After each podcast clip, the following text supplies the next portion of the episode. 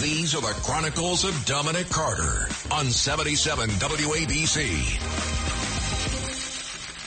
And so, what I'm looking at this morning is I'm thinking about two 14 year old kids whose lives have been ruined.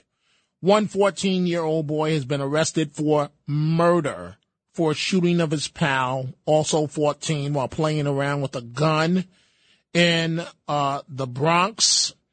Uh, this happened with police responding to a call about a male shot on East 194th Street and Briggs Avenue in the Fordham section uh, shortly after 1 a.m. on Thursday. They found the teenager later identified uh, with a bullet wound in his chest. You may have seen the video where the young man stumbles out, runs out of the building, and he's trying to make it across the street and literally collapses on the street and uh, and dies. So a very sad situation.